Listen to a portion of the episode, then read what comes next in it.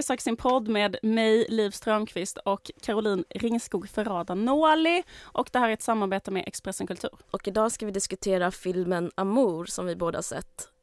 Amour, eh, eh, den vann ju eh, Guldpalmen i Cannes till exempel. Mm. Extremt hyllad film. Du var ju lite tveksam till den här filmen. Alltså jag skulle aldrig ha sett den här filmen ifall det inte var för att du liksom sa att vi skulle kolla.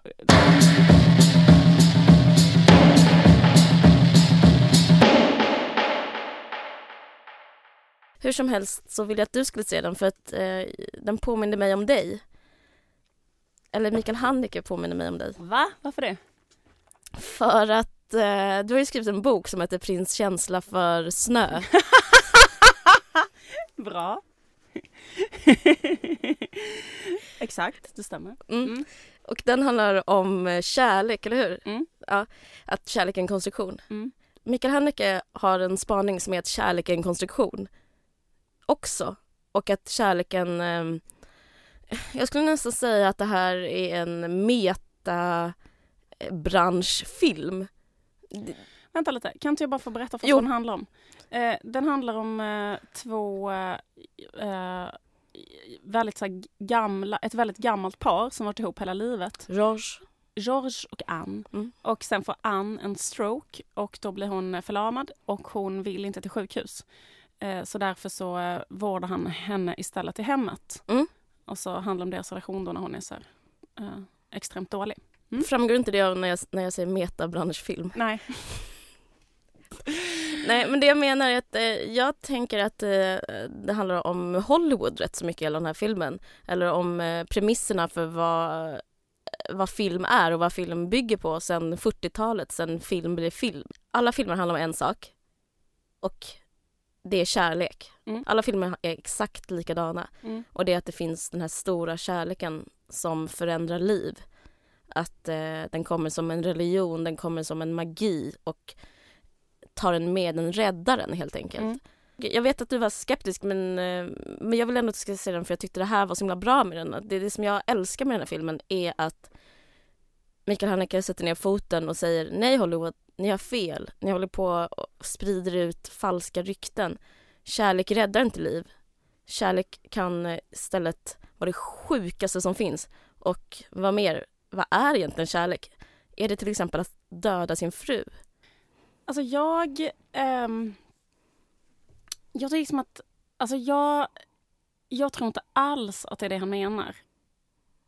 Jag tror att det, alltså det är en tolkning men jag eh, håller absolut inte med om den tolkningen. Jag tänker helt tvärtom. Jag tänker att hans film är liksom en... Det är liksom prinsessan på tårtan i det här. Att kärlek är det som ska rädda en och så. Alltså, filmen heter Amour och jag upplevde som att han är totalt okritisk mot romantisk kärlek. Älskar det. Det är intressant. Det är sant. Och vet du varför också? Vet du Därför varför? Nej men kolla här, jag ska berätta när jag såg filmen. Då var det så här, jag och ett antal andra, folk ser det här som en parfilm. Alltså kulturella par går dit, kanske hånglar genom hela filmen. Nej. Har, jo, du var inte där. Jag kan berätta att det var så här.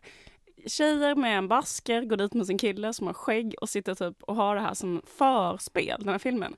Den här filmen är afrodisiak för en viss typ av människor. Jag skulle säga att det handlar om att den är två och en halv timme lång. Man kan hångla bort 20 minuter och det är fortfarande samma film. Nej men de sitter typ och så här också skrattar så här kärvanligt därför att jag tror eh, att som hela filmen är så här eh, fy fan vad fint det är att vara ihop hela livet och eh, och liksom det är kärleken som räddar henne där på slutet. Det som visas i filmen är ju att han och hon har en, en gemenskap, det här kontraktet som är parförhållandet Mm. eller äktenskapet. Mm. Och innan hon blir dement så lovar han henne Nej, jag ska inte ta dig till sjukhuset, jag ska ta hand om dig.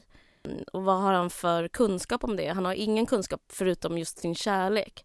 Och jag upplever att det är det som eh, fallerar. Det, kärlek är inget, det är inget medel för någonting. Det är, egentligen, det finns nästan inte. Och eh, den här idén som Hollywood har närt väldigt länge och kanske romaner för tiden att kärlek övervinner döden.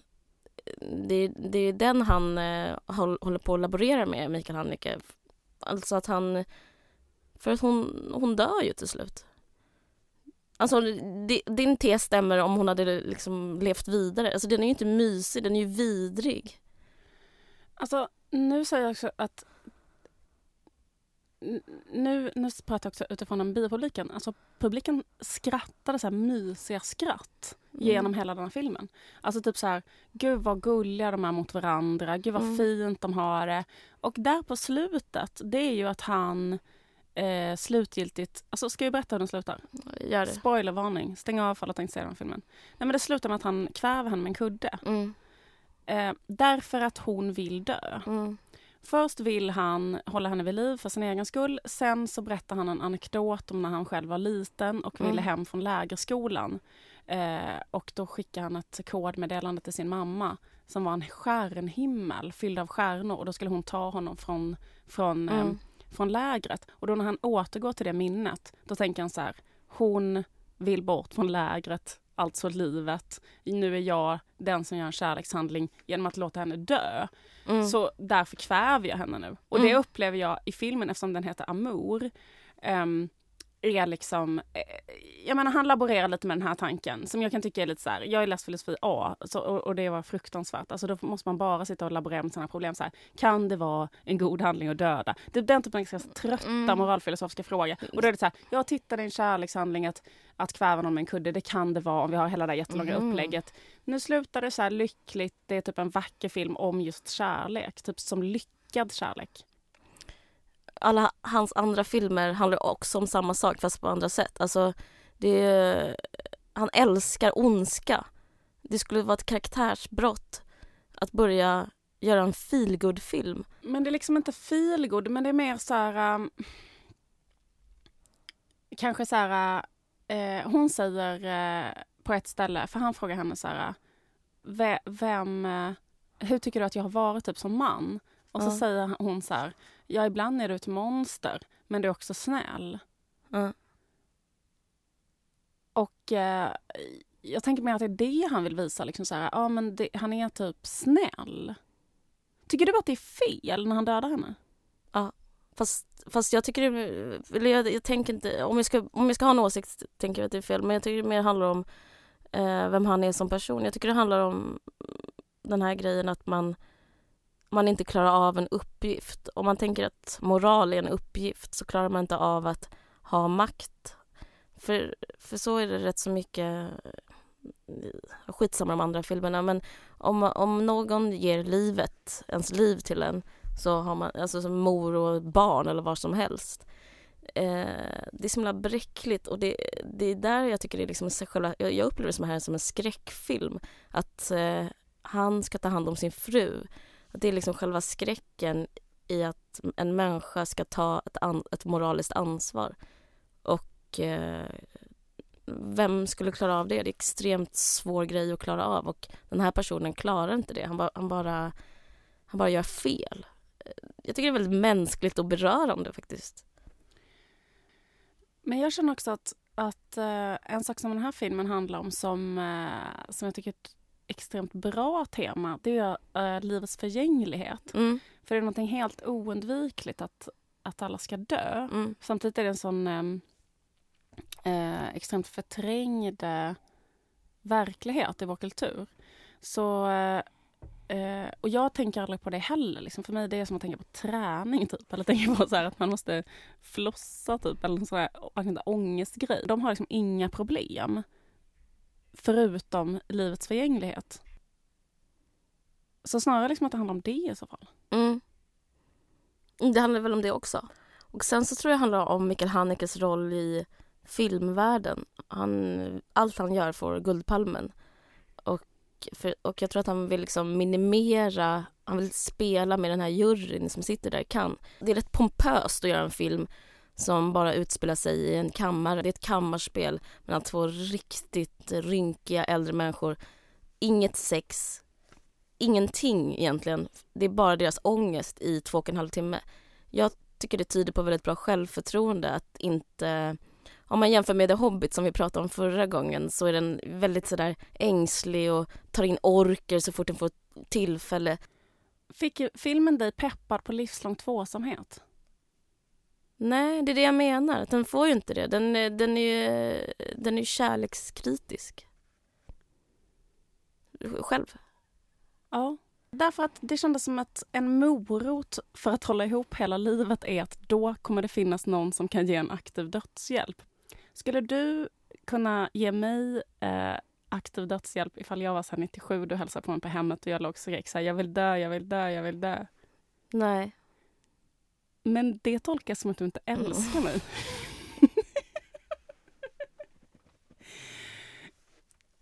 Men det är det jag menar med parförhållandet. För liksom, nu frågade jag dig det, då sa du nej. Men jag undrar, det, är det beror på att vi har en vänskapsrelation. Men liksom, i ett parförhållande kan det bli med den här psycho-grejen. Och, det kanske Säger den- det. och det är kanske den som behövs för att så här, slippa sluta sina dagar som ett så här, kolli. det. Jag tycker det handlar om så här. Man bara, vad hände med den där kompisen? Hon har en kille nu. Hoppas det är bra. Och sen så klipp till nästa scen. De har det helt sjukt ihop, isolerade, håller på med något maktspel. Man bara kommer aldrig mer träffa den personen, någon blir förtryckt. Att det är så jävla sjukt att vara ihop. Men jag vill liksom till det vilja tillägga de här hånglande paren i publiken. Alltså jag tror att väldigt många som ser den här filmen eh, är så här, ja den skildrar ett par som älskar varandra på riktigt. Mm. Så, så det uppfattar jag är, är meddelandet i filmen. Mm. Så här, äkta kärlek finns, det är bra. Alltså om jag ska vara jättetaskig så Mm. kan jag känna så här. ehm, att liksom det är lite grann som en Alltså jag kan tänka mig att han är så här lite oinspirerad.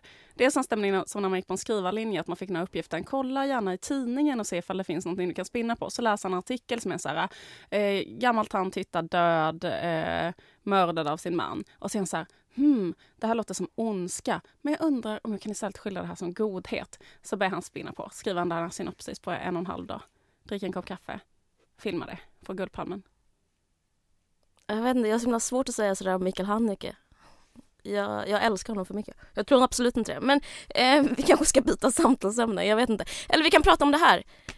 Jag, jag, jo, jag, har, jag, har, en- jag har ju en sak emot det. Eh, jag tycker det är lite uncalled för att göra en film om ett övermedelklasspar, både båda är pianolärare i en extremt fin lägenhet i Paris medan eh, romer fördrivs. Men du vet, eh, det har blivit så jävla vidrig stämning i hela Europa och eh, om nu Haneke älskar ondska, det är, det är den traditionen han verkar. Det finns ju annan ondska som, som är väldigt aktuell. Jag tycker, jag, jag är lite besviken på honom. Varför kan han inte bara ondskans uttolkare, snälla ta, ta tag i ondskan som finns. Så trött på det här borgerliga liksom. Ja, det känns som att, det, liksom att den här filmen eh, placerar in sig i en lång, lång eh, tradition eh, inom film som är att skildra en viss samhällsklass, här, över medelklass, alltså en så kallad övre medelklassfilm. Där man då skildrar livet hos folk som har det rätt bra. Eh, de bor i en lägenhet, det ser ut som att de bor inne på Bukowskis. Mm. De så här, går runt på massa tunga eh, teakmöbler och guldornament. Mm. Eh, också känns det väldigt orealistiskt att man skulle ha pianolärare och Mm. kunna hålla sig med den våningen, enorm våning i Paris. Mm. Jag hade inte heller velat åka till sjukhus om jag hade bott i den våningen. Nej. Så är det det som är handlingen kanske. Att svårigheten att skiljas, så här, att döden kommer skilja dig från dina ant- antikviteter och smärtan i det. Ehm, nej men det är verkligen så här. Vad, vad tror du det beror på att det är så himla många filmer som handlar om eh, övre medelklassmänniskor? Eh, min gissning är att det kanske är de personerna som går på skolor och utbildar sig till regissörer. Jag vet, det var en retorisk fråga. Men eh, ehm, det ligger lite också faktiskt som ett filter i filmen, att det är svårt att liksom komma förbi den här... Eh, Det här den bra materialen. det bra materialet. Alltså han vill Ja. ju inte skildra det men att de är så pass problemfria i övrigt. Alltså jag upplever som att livets förgänglighet är det enda problemet de har. Men det är så kanske det är. Man har tid att tänka på livets förgänglighet för att kroppen är klädd i ull, man sitter på bra läder, man äter perfekt frukost. Det är det enda som finns kvar. Absolut. Ehm, Det är så typiskt också att hålla på och psykologisera så himla mycket. Den här personen blir övergiven av sin mor. Det är någonting som jag tror kommer försvinna från filmhistorien nu när KBT har gjort eh, entré på marknaden. Jag tror inte det här med det freudianska berättandet.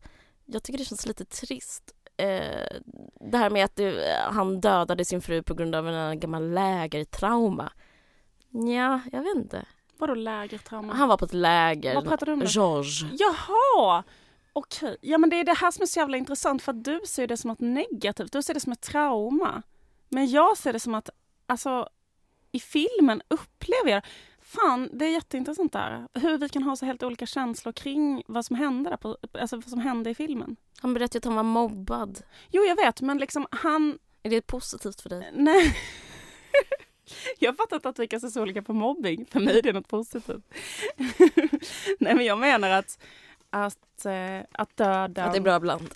Eh, nej, men att, att det han beskriver där är någonting fantastiskt därför att han blir befriad från lägret. Hans Han får ju stanna kvar. Nej, därför att han ser sin mamma på andra sidan eh, glasdörren. Han skriver ett meddelande till sin mamma som är en stjärnhimmel, också övertydlig symbol. Och då bara, eh, där och då förstår han så här, jag ska befria dig Liv, från livet. vad hände sen? Han dödar henne ja. Nej, i hans Ja, lägerhistoria i lägerhistorien, men jag menar, han, han skriver om så den får läger... han inte åka Nej, hem. han får inte åka hem, men i, i, i, när han gör om den så befriar han ju liksom sig själv och henne typ. Från lägret slash livet. Mm, Ja, ja, jag tycker fortfarande negativt. Okej. Men eh, vad fan skulle jag säga? Um, vet du vad jag tänkte på jättemycket? Nej, Undrar om, det, undrar om det hade hänt då? För att kommer du ihåg den här historien med eh, Tetra Paks eh, Rausing. Rausing, Eva Rausing? För att hon blev hittad död i en lägenhet som var så här igentejpad också. Mm, Exakt mm. som i den här filmen. Att eh, De hade också ett så här eh, borgerligt liv kan man säga. Mm. Kanske på lite ännu mer. Men hade också en jättekonstigt De tog psykotisk- lagen i sina egna händer får man säga. Det, Ja precis och det hände ju samma grej här. Alltså Mm. scenariot att vara själv i sin lägenhet, ha ett så här en urspårat- riktigt fin lägenhet. Ja, en riktigt fin lägenhet, ett. Två, ha ett parförhållande som man är väldigt engagerad i. Mm. Tre, frun dör. Fyra, man tejpar igen dörren och ringer inte till polisen. Mm. För det är ju samma grej här. Då. Mm. Jag tänkte också på det. Tror du det är något proble- vanligt problem i överklassen? Nej. Ehm, Fast jag tror båda eh, fallen handlar om att... Eh, nej, men i Rausings fall tror jag det handlar om att man inte vet vad man ska göra av sin tid. Jag tycker det låter lite så typiskt om man har, att man har för mycket tid över. Att man håller på så här jättemycket med kanske crystal meth eller kanske crack eller någon sån här dyr drog och eh, håller på eh, konspirerar och sen så eh, håller på med tjänstefolket och lek. Eh, det är nästan som en lek fast då med döden. Liksom. Ni får inte gå in här, jag ska, och nu ska jag tejpa med en sån här viss tejp. Alltså det är en viss typ av eh, eh, vad ska man säga, aktivitet som inte så många hinner hålla på med skulle jag säga. I Amora de är pensionärer. Ja, De har ju... de eh, hinner också psyka där på ett sätt som jag inte skulle hinna i mitt liv. Finns det någonting som du tyckte om i filmen? Alltså jag tyckte att filmen var bra, har inte det framgått? Jag tyckte att det- är en jättebra film. Jag är inte liksom, jag är inte en barbar. Det är klart att jag kan uppskatta ett eh, hantverk. Eh, och det, det är ju skitbra liksom, allting i filmen är ju skitbra liksom. Jag bara funderar, jag bara tyckte faktiskt att det var lite intressant att vi tolkade den så pass olika. Ehm, Varför tror du vi gjorde det? jag vet inte, men ibland tänker jag att det kanske beror på sinnesstämningen när man går in i biosalongen. Alltså, alltså ifall man till exempel tolkar hela deras parförhållande som så här, att det var helt fruktansvärt och han torterar henne mer och mer och det bryter ner dem tills han dödar henne. Det är så du tolkar den. Ja, ja. Och jag tolkar det som att så här, de eh, är ihop. Eh, de har ett, eh, det är hemskt att hon, att livet är förgängligt men annars är livet vackert. ja. Beau, säger hon när hon tittar där i sitt, sitt fotoalbum. Och sen så vill hon dö, han klarar inte av att släppa henne. Sen till slut fattar han att det rätta är att låta henne dö och då gör han det. Mm. som en befrielse? Jag tror det inte beror på det. Jag tror det beror på lite så här... Jag tror det beror på att ett, han vann Cannes-priset. Man skulle inte göra det på den, med den banaliteten. Och att alla hans filmer handlar om ondska. Han älskar ondska. Så det är så, jag tänker, jag, jag, jag tror det är därför. Du menar att du liksom har, har mer rätt? Det sa jag inte. Ja. Vad heter det? Okej, ehm, vad ska vi göra? Vi avslutar. Okej.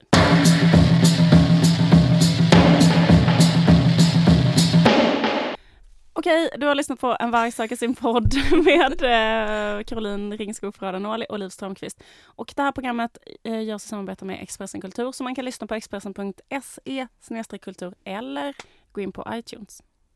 Och den här, eh, och det spelades in i Umami Produktionsstudios i Malmö.